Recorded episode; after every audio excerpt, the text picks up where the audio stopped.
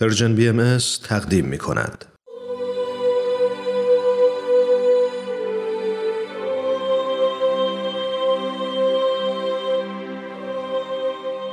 سر آشکار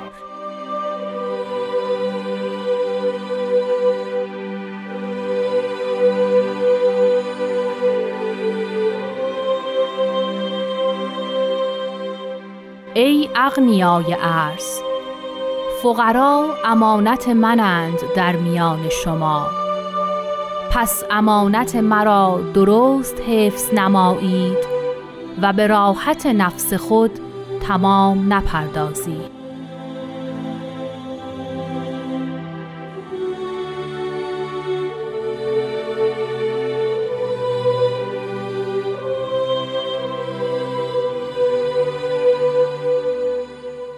دوستان مهربان شنوندگان خوب رادیو پیام دوست درود بر شما روز و شبتون به خیر هر جای این عالم پهناور که هستید.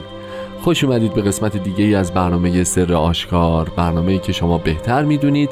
هر جلسه به بررسی اجمالی یک قطعه از کلمات مکنونه فارسی می‌پردازه. برنامه این هفته رو به اتفاق استاد خورسندی عزیز تقدیم حضور همه شما عزیزان می‌کنم.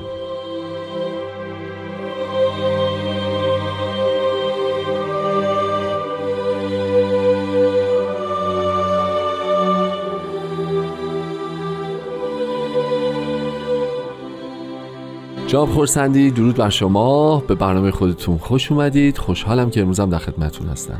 درود بر شما و درود به همه شنوندگان بسیار عزیز و گرامیمون. متشکرم.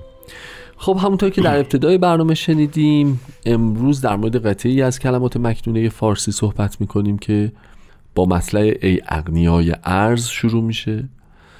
و در مورد نقش ما در ارتباط با فقرا و امانت بودنشون و این مسئله صحبت می‌کنیم که حالا جلوتر مفصل بهش می‌پردازیم. اما اگر که موافق باشین اول راجع به مسئله کلات مکنونه صحبت بکنیم. ای اقنیای ارز که ببینیم این اقنیا چه کسانی به حساب میان چه کسانی داخل این طبقه در واقع محسوب میشن. یه مقدار وضعیت خودمون رو بسنجیم ببینیم که در کجای این جدول قرار داریم و چه مسئولیتی داریم؟ اگه موافق باشید. حالا اینکه وضعیت خودمون چطوریه که خب هر کسی از وضع مالی خودش خبر داره بله. تعریفش از ثروت متفاوته. بله. اما شاید به این مطلب بیشتر نگاه بکنیم که ما در دورانی که حضرت بهاءالله ظاهر شدند تقریبا همه مکاتب اجتماعی و سیاسی جهان به جای قبول تنوع و تکسر و طبقات مختلف سعی می‌کردن که بعضی از اونها رو نابود بکنن و اونها رو قبول نداشتند. یعنی اینکه حالا ما از دیدگاه دینی نگاه بکنیم کفار و مرتدین و امثال این رو قبول نداشتند. اندیشه انقلابی فرانسه سلاطین رو قبول نداشت بله. و می‌خواست نابودشون بکنه. بله. ما تمام دوران قرن بیستم که قرن بی نهایت تلخی هم هست از این جهت شاهد ثمره این نپذیرفتن تنوع و تکسر جامعه انسانی هستیم. یعنی همه این اردوگاه های کار اجباری اون اردوگاه های مرگ این جا به جا شدن های اجباری و نست کشی ها بله. همه اینها به خاطر این هستش که به جای اینکه بپذیرند و جایی براشون در یه طرحی باز بکنند سعی کردن نابودشون بکنند و کلیت طرح خودشون رو حفظ بکنند. و اما آثار مبارکه اینطور نیست. شما تنوع درخشان کلمات مبارکه مکنه رو بفرمایید. به سلاطین به حتی گروه های عرفانی به علما به حکما خطاب کردند و اونها را داخل طرح خودشون از ملکوت الهی وارد کردند. به این ترتیب که وجودشون را پذیرفتند اما این پذیرفتن فقط به صورت پسیو به صورت منفعل به صورت اینکه خب باشید نیست. در این طرح جدید حیات نوین وظیفه دارند. هر کسی یه نقشی داره. همانجور که فرمودن شوکت سلطنت آیتی از آیات الهی اما در این حال فرمودن تو با ملکن قام الان نصرت امری. بله باید که اوامر الهیه و اراده الهیه که وحدت و محبت است رو در جهان نشر بده. همان جوری که چیزی به نام رهبانان رو وجودشون رو پذیرفتن فرمودن از انزوا قصد فضا نمایید و به خدمت مردم بپردازید. به همین ترتیب طبقه به نام یعنی طبقه فراموشی به نام خانم ها را داخل اجتماع کردند و وظایف بسیار زیادی دادند و گفتند که اونها باید در اجتماع وارد بشوند تا صلح جهانی ایجاد بشه. و به همین ترتیب حالا در دورانی که روز به روز متاسفانه البته. چرا که جامعه بهایی با تفاوت فاحش ثروت و ازدیاد فاحش فقر اصلا موافق نیست. بله. در دورانی که متاسفانه ما شاهد افزایش نابرابری ها هستیم اما کلا طبقه که عبارت باشند از افرادی که از نعمتهای کره زمین سهم بیشتری دارند و ما بهشون میگیم ثروتمندان رو بله. فراموش نکردند نگفتند که نباید باشند. نفرمودند که فقرا خوبند و ثروتمندان بله. مکروهند بلکه فرمودند که شما هم مسئولیتی دارید. و اگر اون مسئولیت رو بپذیرید اون وقت خب تو این طرح جدید جای بسیار با ارزشی دارید. به فرمایش هست به حالات در قطعه که قبل از این خوندیم نورتان اهل آسمان را روشنی بخشد. پس به این ترتیب ما یه طبقه اجتماعی داریم به ثروتمندان که مورد خطاب واقع شدند و مسئولیتی برای آنها در نظر گرفته شده است در نظم جدید و این نظم جدید روحانی و اخلاقی عالم برای آنها حفظ یک امانت الهیه رو در نظر گرفته. به این ترتیب این مسئولیت خاص افرادی هست که می توانند و باید امانتی رو محفوظ دارند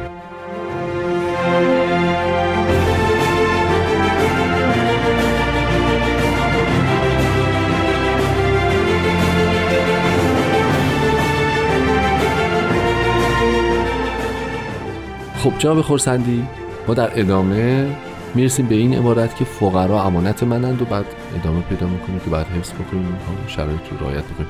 سوالم این هستش که چرا فقرا امانتند؟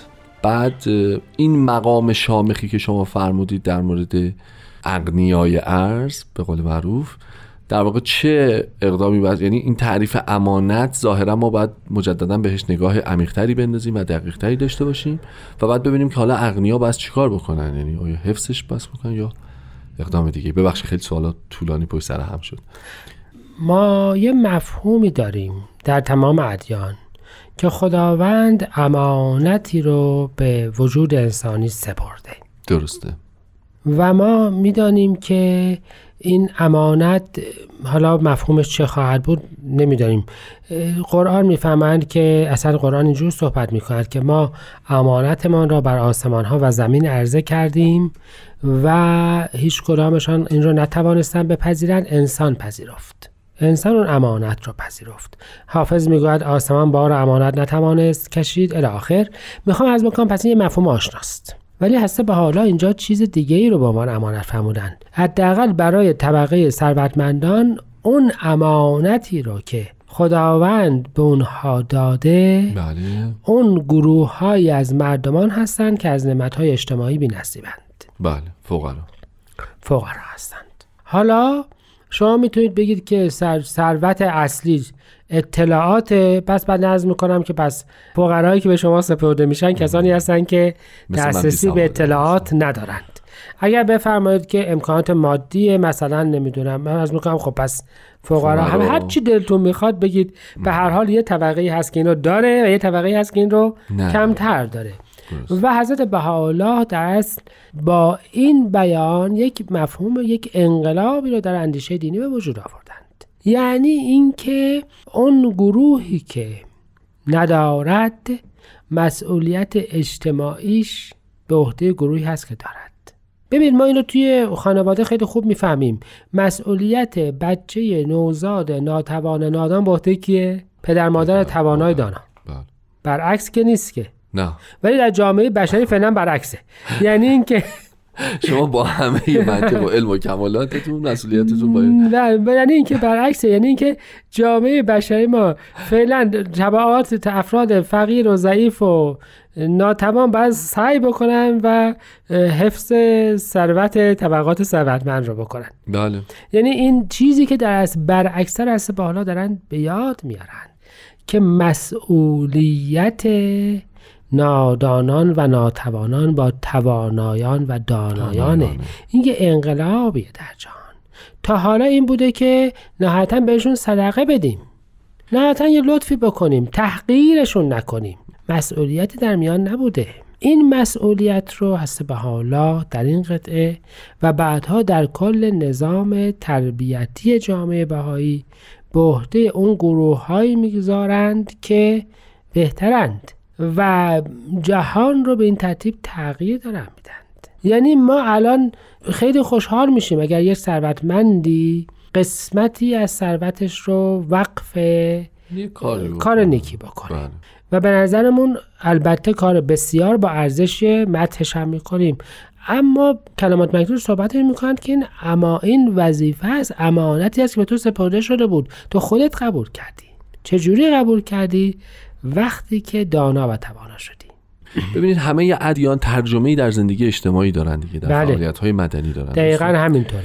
خب آیا ما می‌تونیم نتیجه رو بگیریم که دیانت باهایی با توجه به اینکه خب بروزتره و در واقع در دورانی رشد و شکوفایی پیدا کرده که نقش اجتماع و گروه های اجتماعی داره صدین صدها برابر پررنگتر میشه بنابراین برای گوشه و کنار این قضیه فکر یعنی کرده اندیشه کرده بله بله راه حل داره. درسته؟ یعنی اینکه به طور خلاصش می‌تونیم اینجوری بگیم. دیانت بهایی داره می‌گویه که شما هر چه که داناتر تواناتر و ثروتمندتر میشی؟ بله. مسئولیت اجتماعیتون بیشتر میشه. به بله. همین جهت می‌فهمن در نهایتش در اوج بلوغ عالم سلطنت بماند و حدی با آن اقبال نه. نکند مگر اینکه به خاطر خدمت مردم اجبارا اون رو قبول بکنه. یعنی اینکه ما الان همش فکر می‌کنیم که ثروت قدرت هوش توانایی یه وسیله است برای اینکه به راحت نفس خودمون بپردازیم. بله یعنی بله بله. وسیله است که ما رو راحتتر مرفهتر منافع شخصی منافع شخصی خودمون جمع بکنیم. بله. این درست خلاف فهم دیانت بهاییه. همه اینها وسیله است که تو بیشتر مسئولیت داشته باشه در مقابل اجتماع. درست. و به این ترتیب مطلب خیلی متفاوت میشه و نمونه درخشان اون مظاهر الهی هند. از آنها تواناتر، قدرتمندتر و باهوشتر و عالمتر نبود و حیات خودشون رو وقف ترقی مردمانی کردند که حتی قدر این کار رو هم نمی‌دونستند و با ایشون به بله. نهایت ظلم هم باشون رفتار, بر رفتار کردن بله. من می‌خوام عرض بکنم پس به این ترتیب امانت مرا درست حفظ نمایید و به راحت نفس خود تمام نپردازید. مفهومی جدید است. مسئولیتی جدید است و یه فهم جدیدی از قوانین اخلاقی آن که بیشتر دارد بیشتر مسئول است. بله. انشاءالله که به تدریج شاهد این جامعه جدید باشیم. خیلی ممنونم از توضیحتون. خیلی لطف کردید. از شما هم شنوندگان خوب به خاطر همراهی با این برنامه تشکر می‌کنم. فراموش نکنید که ما رو در پادکست های فارسی زبان می‌تونید دنبال بکنید و همه قطعات این برنامه رو بشنوید. ممنون که همراه ما بودید. تا هفته آینده خدا نگهدار.